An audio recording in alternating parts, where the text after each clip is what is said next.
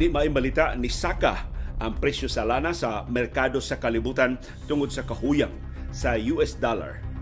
Karong buntaga sab atong isgutan kining auhag nga siraduan ang wow ka mga inila kaing negosyo sa Cebu City kay why business permit naglakip nig duha ka punerarya sa Neville Hills sa Cebu City. Kung may rason ngano nga wa ka kuha business permit kining inila kaayo nga mga negosyo posibleng naglampigit sa relasyon sa tag-iya sa yuta na ilang kupahan.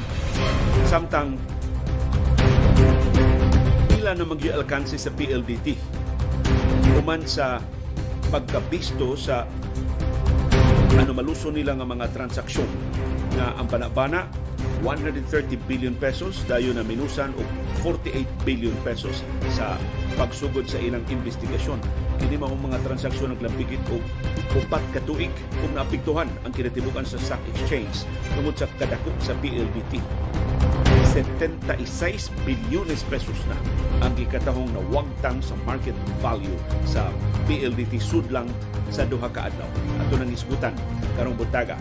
Samtang mga abogado ni Senador Laila de Lima masaligon makagawas na siya liwa sa Pasko o posible gani nga sa buwan sa Enero o wa pay buwan sa Pebrero makagawas na siya gikan sa Zelda sa Campo Crame. Doon na ba'y sukaranan kining ilang pagsalig samtang init kay rog lingkuranan dili makapahimutang si Karkar City Mayor Patrick Barcenas kay dunay recording na nikatap karon sa social media na amgid amgid yun sa iyang tingog audio ra ang gipagawas.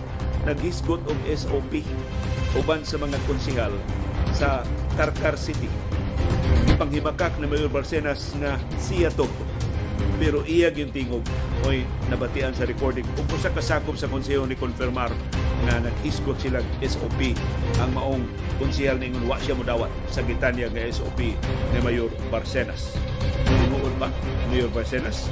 Kining maong recording kung sa may nahitabo diha sa mga proyekto sa siyudad sa Karkar. Natagsar kay ni mga ebidensya nga ingon ini pero ludunta maka kita bitaw og mga bisan pasumpingay na lang nga giunsa man pagwari-wari in town ni atong kwarta giunsa man pagpinuang kining atong mga proyekto sa nagkalilain nga mga ahensya sa gobyerno. Doon na sabtay banabana sa kahintang sa panahon uwanon ang syudad ug ang probinsya sa Subo. Hasta ning among nahimutangan sa probinsya sa Bohol. Ni ako sa Bohol ng broadcast at karong buntag tungod ining low pressure area nga naa duol sa syudad sa Davao. Ato ng subayon karong buntaga. Doon sa tay update sa Philippine Basketball Association ug sa National Basketball Association. Magtuki sa labing mahinungdanong mga balita o kontrobersiya sa Subo, sa nasod ug sa kalibutan. Pagsuway, pagtugkad sa mga implikasyon sa atong tagsa-tag sa kakinabuhi ug panginabuhi. Baruganan kada alas 6 sa buntag mauna ni ang among Baruganan. Baruganan.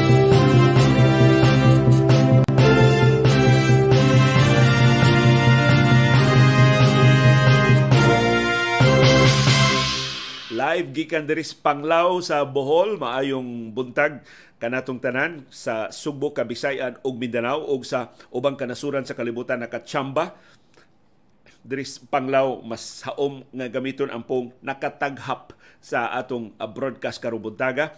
Mapanganuron ang atong kalangitan tibok adlaw karong adlaw sa syudad ug sa probinsya sa Subo. Apil na diri sa amo sa Panglaw sa Bohol ug ubang bahin sa Kabisayan.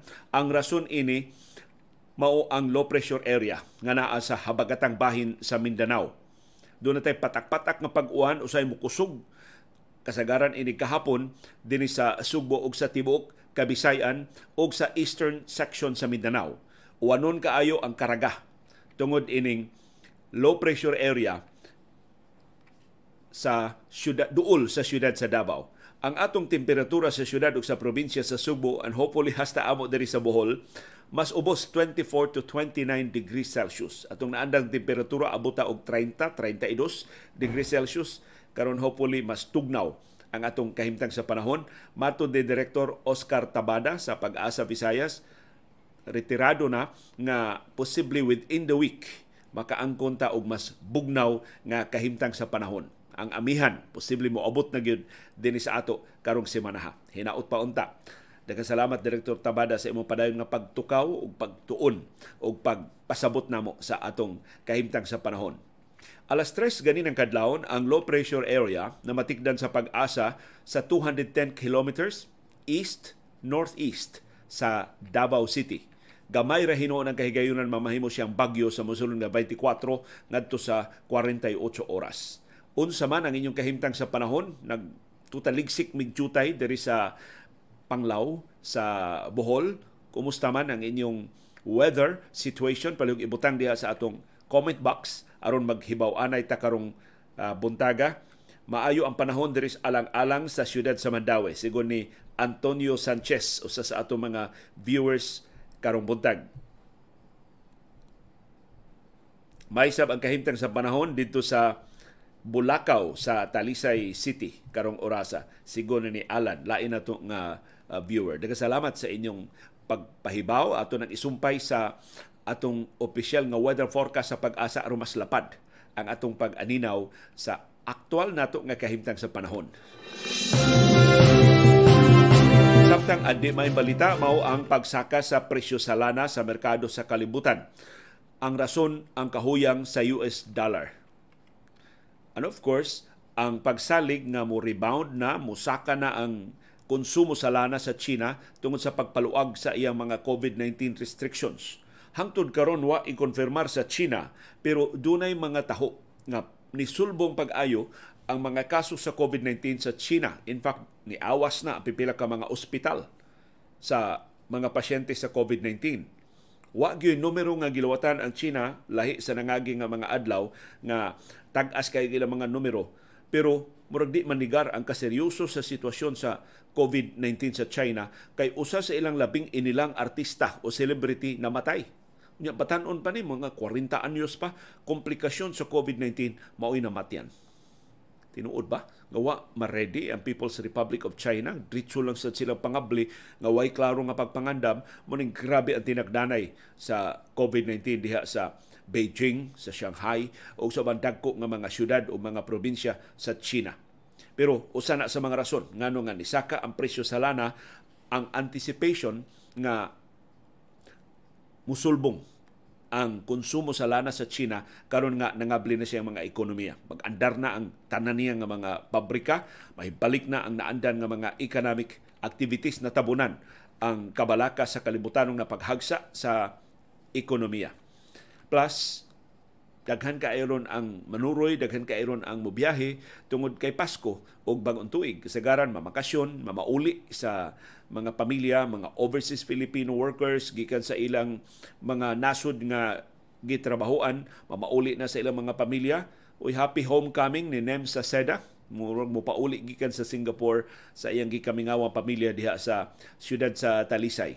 Ug sa tanan nga mga overseas Filipino workers nga makahigayon sa pagpamakasyon sa ilang mga pamilya dinhi sa Subo ug sa babahin sa Pilipinas, happy homecoming. Welcome home sa ug salamat sa inyong pagbudlay, sa inyong pag langyaw in town ug ubang kanasuran aron makahatag og mas maayong ugma sa inyong mga sakop sa pamilya. Daghang salamat. Kamo ang tinuod nga mga bayani sa atong bag-ong panahon. Almost single-handedly kamoy niluwas sa atong nasudnong ekonomiya. Gikan sa bisan unsang hulga sa kalibutanon nga mga financial crisis nga nihakop sa ubang kanasuran. Pero tungod sa inyong permanente nga dollar remittances nakasugakod ang Bangko Sentral ng Pilipinas sa pagmanage sa atong nasudnong ekonomiya. Ambot makapadayon pa ba ang BSP pag panalipod sa atong nasudnong ekonomiya gikan sa mga external threats kung pugso na siya pag-amot ining binuang nga Maharlika Investment Fund.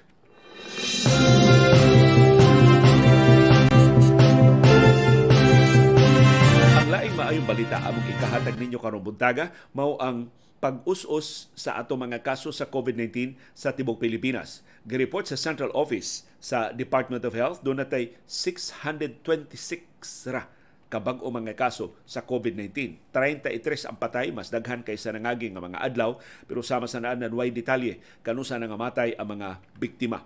Nihiyos ngadto sa 17,263 ang active cases mga pasyente nga naa sa atong mga ospital o isolation facilities ni us-usab og usanis mga maayong timaan nga posibleng hinay na tinaknanay sa atong nationwide positivity rate ngadto sa 10.1% kinadaghanan gihapon og bag-o mga kaso ang Metro Manila with 258. Ang bad news, ang Subo mo'y number one nga probinsya sa kadaghanay o mga kaso sa Tibok Nasod. Although mas ubos ang ato mga kaso kagahapon kaysa nangagi nga mga adlaw. Nag-expect ang Octa Research Group og mas ubos pa gyud nga mga kaso 700 to 900 bag kabag mga kaso karong adlaw Pilay atong bag-ong kaso sa Central Visayas ni us-usab ngadto sa 37 sa tibok rehiyon na na. Ang kinadaghanan o bag-ong kaso mao ang Cebu City with 22 ikaduha ang Cebu Province nga dunay na po kabag-ong kaso tag single digit na lang ang ubang mga local government units ang Bohol diri sa amo dunay duha. Kabag-ong kaso sa COVID-19 Negros Oriental dunay duha. Ang Lapu-Lapu City dunay usa. Ang Mandawi City way bag-ong kaso sa COVID-19 ang Sikihor wa say bag-ong kaso sa COVID-19 Nihiyos gid pag-ayo ang mga active cases dinhi sa ato sa Central Visayas 807 na lang ang atong mga pasyente nga naa sa atong mga ospital o isolation facilities. Ang kinadaghanan og active cases mao gihapon ang Cebu Province with 276, ikaduha ang Cebu City with 260. Ang Bohol dunay 68, mas daghan sa Negros Oriental dunay 79, ang Lapu-Lapu City dunay 50, ang Mandawi City dunay 69 ka active cases, ang Sikihor dunay lima na lang ka active cases.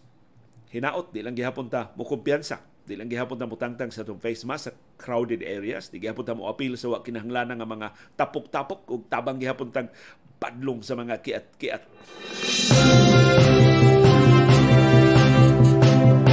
Nani ay kontrobersyal nga audio recording ang ipakatap sa social media gikan sa syudad sa Karkar. Sa audio recording para sa mga nakaila ni Mayor Patrick Barcenas, iyag yung tingog. Naghisgot og SOP Mao man ay kasagaran termino sa komisyon o suborno sa mga proyekto. Ni himakak si Mayor Barcenas nga siya ni butang-butang ra ni pagguba lang ni sa iyang administrasyon. Iyang gipasangin lang ang iyang politikan ho mga kaatmang nga mo'y nagpasiugda ini. Kana kunungan sa nagpost, dami ra na, dili na tinuod nga ngan, o iya nagduda gid siya kung bisido siya iya ni mga kaatbang ang nag pakatap ining maong kasayuran. Na ining maong post sa social media ang tingog nga ang amgid gyud tingog ni Mayor Patrick Barcenas nabatian nga nag-istorya mahitungod sa 20% nga SOP o Standard Operating Procedure gikan sa 149 million pesos nga livestock market project nga gipatuman atul pas administrasyon ni kanhi mayor Merceditas Apura ug ni Vice Mayor Nisi Apura. Ang tingog sa recording nituki kung pila ang iyang bahin o pila ang bahin sa mga sakop sa konseho. Kung ilang dawaton ang tanyag sa kontraktor. Kay ang kontraktor no sigon ni sa recording ini maong tingog ni Hangyo nga imbis 20% ang SOP o 29.8 million pesos, mahimo ba 10% lang ang iyang ihatag or 14.9 million pesos lang. Nya mo'y bahin-bahinon nila. Kung mao ni sulti sa tingog nga murag yung si Mayor Patrick Barcena sa recording, okay ba mo ni ana kung mao ang madawat? Okay mo? Kamo na lang mag-igo kaysa mo dawat mo o sa dili, ako willing ko mo dawat kay ako man nga SOP. Mo na isulti initingog sa recording. Naingon si Mayor Barcenas iya ning ipa-imbestigar kinsa nag-post ini iyang pasilutan basta dili gid kuno ni siya. Binuang ra kuno ni batok siyang administrasyon. Pero sakop sa Karkar City Council ni tingog. Wa niya direkta gikonfirmar pero in effect iyang giangkon nga gisulti ning Mayor Barcenas atul sa ilang sesyon. Kinsa man ning isog king konsehal de Escarcar? Si konsehal Anthony John Apura, ang barangay kapitan sa Valladolid ug mo'y presidente sa Association of Barangay Council sa Karkar. So siya nag nakalingkod isip konsehal diha sa Karkar. Ug labaw tanan anak ni siya sa magtiayong Apura nga mo'y mayor o vice mayor nga gipildi ni Mayor Patrick Barcenas. Mo ni statement ni konsehal Anthony John Apura. This is definitely unacceptable because a public office is a public trust. And ang pagsalig sa tao, mauman ang nagbutang kanamo sa pwesto. Ako lang, ako lang klaruhon nga proud ko musulti kaninyo, wala gyud ko ni dawat ana iyang gi-offer sa video. Nisaad ko og suporta sa iyahang administration sa sugod pa lang pero kahibaw na si Mayor Patrick og ang mga kapitanes nga nibalibad gyud ko sa iyang mga offer. Samot na sa kana iyang gimension sa video. So in effect, gipasangila ni Konsehal Apura si Mayor Patrick Barcenas nga naghisgot gyud ini nga tinuod ning maong recording nga imbis 20% ipadawat na lang ang 10% nga gitanyag sa kontraktor. Hinaot matarong ni sa pag-imbestigar. Kay tagsara kay ita makalili og sa mga transaksyon unsay tinuod na hitabo sa pagpatuman sa atong mga proyekto pero matag higayon makalili tag ingon ini maigking batasus kasayon rang gibahin-bahin sa atong kwarta kanang 10% ma- maiban man gikan sa quality sa project So imbis tinuod nga simento, karkar ba ning proyekto kaguyog ampaw mo gamiton aning proyekto o makabarato ang kontraktor mapulpog dahil na human lang sa pila ka buwan nga paggamit sa katawhan sa karkar. I don't know, ang ombudsman mo to propio maka-imbestigar mga mga transaksyon ngayon ini, pero wa man igdungog ang atong ombudsman nga isog ug takus na mga imbestigar ini kasagaran ang ombudsman may mauwahi sa balita sa mga transaksyon ngayon ini hinot dunay mabuot nga ahensya nga maka-imbestigar ini ang garbage gate diri sa Cebu City pasakaan ng kasong plunder sila June Casas ug ubang mga opisyal nga gilambigit tungod sa investigasyon sa NBI. Ambot doon na ba'y katungod ang NBI or maka-enter na dragon bang NBI diha sa siyudad sa Karkar? Ang Commission on Audit, makasuod ba ini? Na-appeal ba ni sa audit findings sa Karkar? Or maybe ang Karkar City Council. Pero murag minority ra tingali ang mga konsehal sa mga apura diha maka lusad ba sila og investigasyon? Or may tayo mutingog? Ang vice mayor sa Karkar nga may presiding officer sa ilang sesyon ang mga sakop sa Karkar City Council tinuod ba ni? Nga gisulti ni Mayor Patrick Barcenas nga giangkon ni Konsehal Apura nga iyag yung gisulti pero gibalibaran ni Apura ang tanyag nga 10% nga komisyon o SOP gikan ining proyektuha. So, mauna ni ang resulta sa pataka natong pagpili og mga opisyal wa ko mag-ingon nga tinuod ni pasangil batok ni Mayor Barcenas pero magbantay gid unta ta sa atong pilion natul sa eleksyon. Dili ba surik buton dili ba ibulsa dili ba i-SOP itong patch ang kwarta nga para unta sa mga proyekto. Gikas Karkar City tapunta sa Cebu City kay dunay wow ka inila kaayo nga mga negosyo girekomendar sa Cebu City Legal Office nga pakandaduhan ni Mayor Mike Rama. Ang rason why business permits kining maong mga establishmento. Ang legal office ni dason ra sab sa endorsement sa Business Permit and Licensing Office sa Cebu City Hall.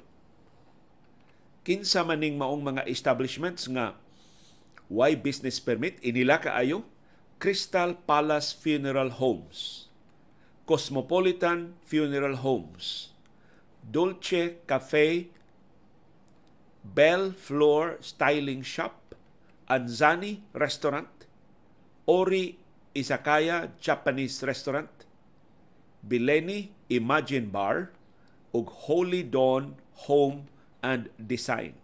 Kining wow ka mga kompanya usare tag iya ini. ang Dichanco Group of Companies. Ang nipasaka og reklamo o mo hinungdan na aksyonan ni sa Cebu City Legal Office mao ang Santos Realty Investment Corporation na mo angkon nga tag-iya ining yuta nga giukupahan ining wow ka establishments. So mao din ni rason ngano nga wa sila maisyuhi og business permit kay nagkasungi ang mga Dichanco og kining Santos Realty ang tag-iya sa yuta. Dili day ang mga Dichanco maoy tag-iya ining yuta nga giukupahan sa ilang mga negosyo. Matod sa Santos Realty, ang mga kompanya ni okupar sa yuta o ni operate sa ilang business nga way pagtugot gikan sa tag-iya. Grabe ang istorya. Sumurag squatter ang mga dechangko anang urwa lang makasabot sa abang wa ta kahibaw sa tinuod nga sirkumstansya sa ilang panagsungi.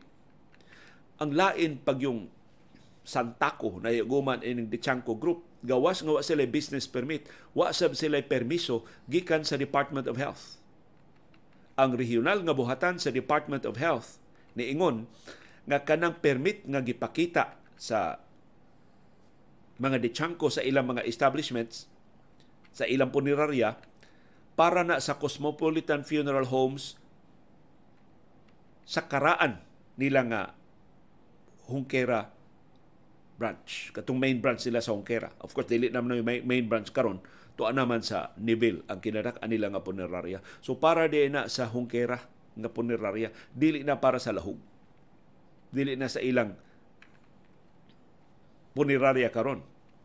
Nirekomendar ang Department of Health nga siraduan una ang ilang punerarya samtang wa pa sila kakuha sa gikinahanglan nga health permits, sanitary o business permits gikan sa city government. So doble ang santako sa Dichanco Group. Kining wow ka mga negosyo sa Dichanco Group of Companies. Ang tagduma ini si Renato Dichanco Jr. Niluwat siyang formal statement ngadto sa Sunstar Cebu nga nagkanayon. DGC is a law-abiding corporation that has worked with the government, the public, and the private sector for seven decades Mato ni Dichanko, this ongoing legal battle stems from complicated litigation that has been ongoing for a year. And of course, dili niya ikabuti ang mga detalye kay pending man sa korte, masubjudice man sila. Pero, mao ni usa sa mga dako kay problema sa mga negosyante dili kay tag-iya sa yuta unya ang tag-iya sa yuta nga imong giokupahan samtang nilambo na pag-ayo nakabuylo ng imong mga negosyo wa nimo ikasabot So sa may rason nga nung wa magkasabot, tinuod bang sulti sa Santos Realty, wa mananghid ang mga ditsangko nga ilang gamiton sa negosyo ang ilang yuta, or tungod lang ni kay wa sila magkauyon sa abangan, nangayo bag umintos abangan ang Santos Realty? Unsay mga sirkumstansya pero dako ning kapildihan sa Dichanco Group. Meantime, si Cebu City Mayor Mike Rama giawhag sa Cebu City Legal Office. Siraduan nato mayor kining wow ka mga establishmento. Ug si Mayor Rama amigo sa mga Dichanco In fact, hapit tanang haya diya sa Cosmo na as Rama. Kay inila og adunahan raman nga mga tagtungod ang maka-afford anang presyo diha sa Cosmo sa paghaya. So mga higala, mga supporters, mga nakatampos kampanya, mga kaila ni Mayor Mike Rama. Kaila si Mayor Mike Rama sa mga ditsangko. And I'm sure naka hibaw siya sa ilang mga negosyo kita mo wa mahibaw og nasurpresa karon wa di ay na business permit kanang mao mga negosyo. So atong atangan unsay himuon ni Mayor Mike Rama ining rekomendasyon sa iyang kaugalingong mga abogado sa Cebu City Hall. Samtang timaan nga grabe gyud ang problema sa public transportation dito sa Metro Manila. And I'm sure hasta din sa Subo, di lang tapa, di lang tiyali sama kadako ang problema sa Metro Manila kay di sama kadaghan ang mga tao nga natanggong sa kadalanan dinis ato. Pero mo biyahe ka bisag gikan las usa ka eskina ngadto sa sunod maabdan kag 30 minutos o sa ka oras tungod sa kahuot sa trapiko sa kahinay sa dagan sa mga sakyanan ug sa kanhit sa mga sakyanan pamasahero usa sa mga timaan ini ang Lala Move niluwat og statement nga dili sila para pasahero.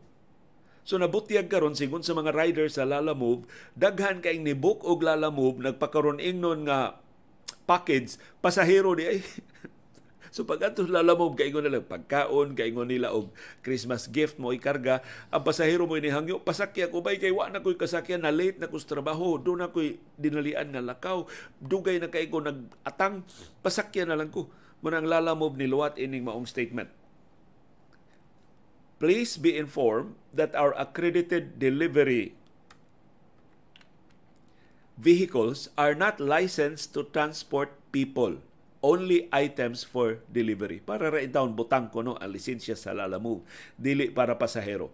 Our Lalamove busings have the right to refuse since this is illegal and is not allowed on our platform. Kay gipang-away naman ang mga driver sa Lalamove. Anong di man mo pasakay, nga wa man mo pasahero, pasakyan na lang bidiha. So di nga Lalamove ayaw kay nga mo lisensya mo ay peligro nga mat kanselar. Let us help each other by allowing our partner drivers to focus on fulfilling your Christmas rush deliveries. so, mo concentrate ang lalamove sa mga packages kaluoy sa mga pasahero na matanggong o pila ka oras. Unya, Christmas rush, manggod daghan ka bisan diri sa pag abot na mo gabi sa Pantalan has kan dugayan na mo ka nakagawas sa syudad sa Tagbilaran kay perting trapika, perting daghan ng shoppers, perting daghan ng taos dan. Pag abot na mos dawis, traffic sab. Pag abot na mong panglaw, traffic sab. Unsa na ka sa Cebu City, unsa na ka sa Metro Manila nga mas dagko nga mga population centers. So kamo doon may mga lakaw ayaw mo kumpiyansa. Biya mo bay 2 hours, 3 hours before aron makaabot mo sa inyong mga padulngan Of course, balido na nga excuse ng trafiko kinsa may maka-anticipate sa kahuot sa trafiko pero aron ba nga dili sad mo diha magilty nga balangay ang kalihukan tungod ninyo biya na lang mog sayo. Kay di na kita katag-an sa dagat sa trafiko bisan lagi pila ra ka iskina ang dugay kay makairog ang mga sakyanan kay bisan asang bahin sa Metro Cebu karon ma Cebu City man, Matalisay City man, Mandawi City, man Lapu-Lapu City man, bisan diri sa amo sa Konsolasyon, grabe na ang trafiko ug ang kanihit gyud sa mga sakyanan pamasahero. Hinaut makapangita o paagi ini ang Land Transportation Franchising and Regulatory Board unsaon man na maka-field bata og additional passenger vehicles atol sa peak hours atol sa ting pauli na in town sa atong mga trabahante. Aron dili sila matanggong. Labi na mabundakan og kusog nga uwan. Sus mga basa sila mo mga piso karong Paskuha.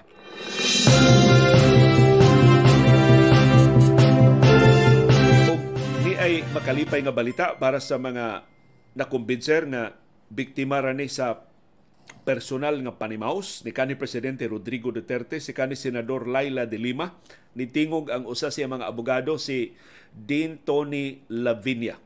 Mato ni Lavinia, one big fight for Senator Laila de Lima. Ila ko nung gipaningkamutan makagawas si Senador de Lima. The leadership team of the movement against disinformation expects this to be her last Christmas in detention. So ilang gipasalig na mauni ang katapusang Pasko ni Dilima diha sa prisuhan. We hope to see her released by our Valentine's party. So naniguro ng daan si Dean Lavinia nga si Dilima makatambong na sa ilang Valentine's party ining ilang kalihukan sa mga abogado o mga abogada nga naningkamot pagkumbinser sa korte nga why ebidensya batok ni Dilima nga why sukaranan kini mga kaso batok niya ug busa mahimo ba samtang di pa siya hingpit maabsuelto kay hinay man kayo ang dagan husay kaso i-grant lang una ning iyang petisyon sa pagpiyansa para sa iyang temporaryong kagawasan. Ang DOJ ni offer na og house arrest para ni Dilima pero si Dilima ni insister iyag yung pamatud-an nga why mga ebidensya batok niya pinagi sa pagsubli pagbalik pagpasaka sa petisyon sa pagpiyansa.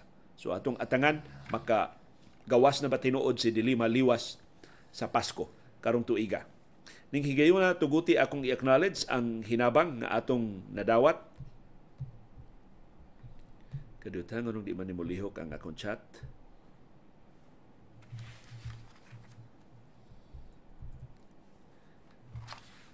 Doon na tayo nadawat nga hinabang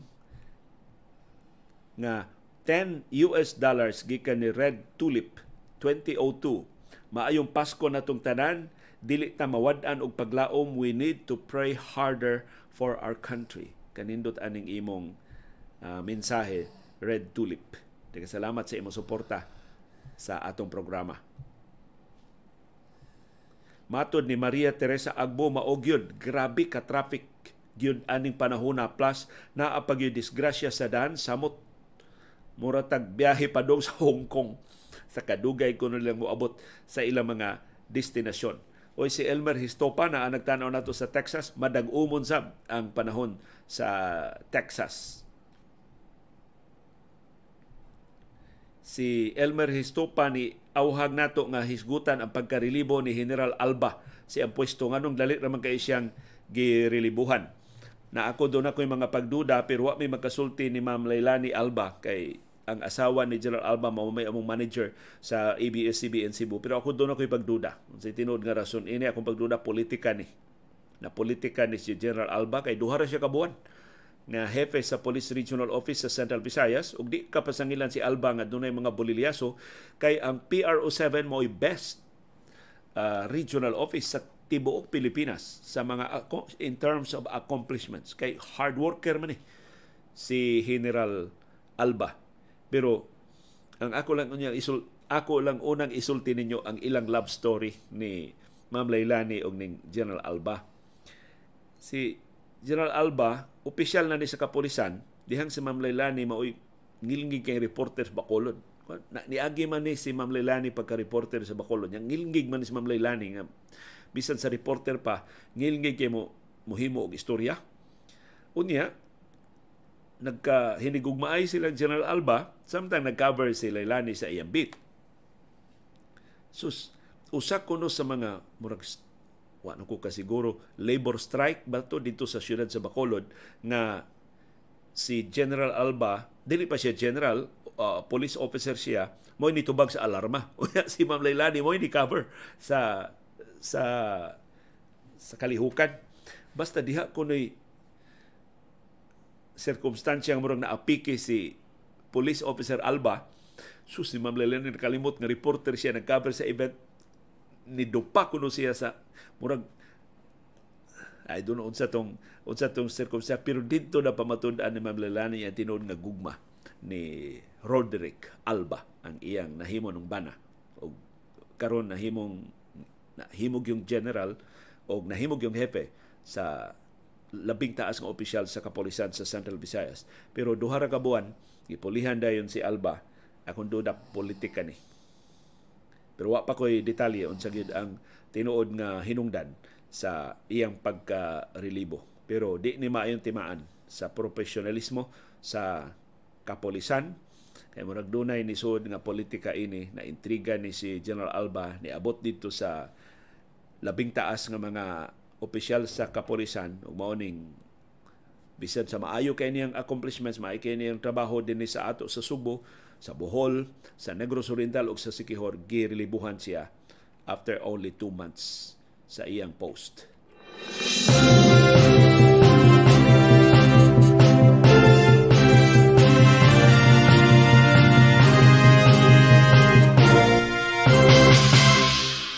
Kumusta man ang PLDT ni is na kuno ang sell-off. Murag di na kayo daghan ang maligya sila mga shares sa PLDT. Pero perti dakuan nag pildi sa PLDT. Sa katapusan mga adlaw sa trading atong biyernes perti biniligya ay sa ilang shares nitibugsok ang ilang presyo labi na gyud adtong lunes nga perti yung biniligya ay sa mga shares sa PLDT. Tungod sa kabalaka sa mga investors nga unsa man nakasecure ang ilang kwarta, wa man klarong internal control ang PLDT sa ilang mga transaksyon. Pero ang banabana karon sa mga ekonomista nga kung kwintahon sukad atong biyernes hangtod karong semanaha ang nawa sa market value sa PLDT kapina sa 22% or 76 billion pesos ang nawa sa market value sa PLDT. Now of course dili ni kwarta sa PLDT. kwarta ni sa mga shareholders gikan ni Manny Pangilinan ug sa ubang mga tag-iya sa PLDT ngadto sa kinagamyan in town nga investors sa pension funds na papas kining 76 billion pesos sa kwarta sa PLDT na unsa may implikasyon ini alkanse ang mga shareholders perting dagkuan na lang palit gamay na lang kay presyo sa shares PLDT karon so sa short term of course I'm sure makabawi ra ang PLDT later on. Pero kung makinalang kag kwarta karon, gikan sa imong share sa PLDT, perting gamaya sa imong halin sa presyo nga imong mabaligya ang imong shares sa PLDT. Laing pildi ani kitang mga konsumidor. Maapektuhan ang serbisyo sa PLDT ini. Kanang gikinahanglan nila mga ekipo aron pag palambo sa ilang serbisyo, kanang ilang mga ekipo para sa maintenance sa ilang serbisyo malangay na karon kay isud ang laing external auditor sa PLDT nag-impose sila og bag-ong sistema. So dunay gamay yagaw diha sud sa PLDT sa ilang operasyon maapektuhan. Bisag di nila ang kunon maapektuhan ang kalidad sa ilang serbisyo ngadto sa publiko. Og kuyaw ang resulta ini mo pa aumento ang PLDT sa bayranan nato ng mga konsumidor. Hinaot dili nila iangin ang ang publiko, wa may sa ang publiko ila maning pagpabaya sa management sa PLDT manong nalutsan sila. Ti mo na ang unang kantidad na dunggan ni Manny Pangilinan sa iyang exclusive interview sa Inquirer 130 billion pesos ang napildi. Although after sa ilang initial investigation na lower ang bana-bana sa mga overruns to 48 billion pesos. Pero bilyon ka pesos gihapon na. Ug dunay rason ang mga shareholders sa PLDT Kuyawan dili na bala na papel nga wa nay bili ang ilang stock certificates nga gikuptan.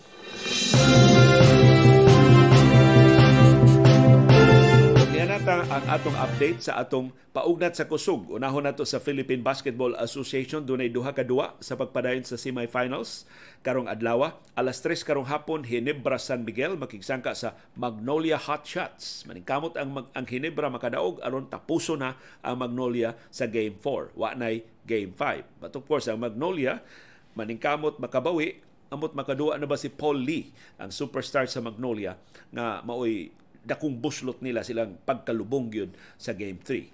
Samtang ang main game, alas 5.45 karong hapon, ang San Miguel Beer, musuway pag-inat sa series batok sa Bay Area Dragons. Ang Dragons gusto sang motiwas na sa series, kay labaw sila sa series 2-1, sa ato pa, usa na lang kadaog ang kikinahanglan sa Dragons sama sa Hinebra aron nga moabante na sila sa finals sa PBA Commissioner's Cup.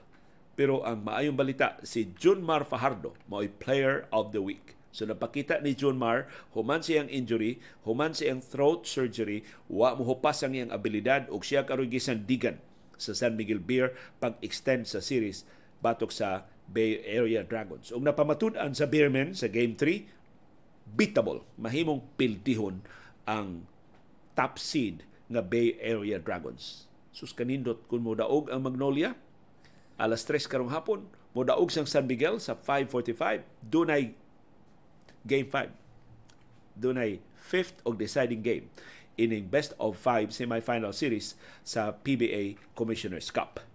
Og niyang schedule sa mga duwa sa National Basketball Association karong buntag sa tong oras din sa Pilipinas.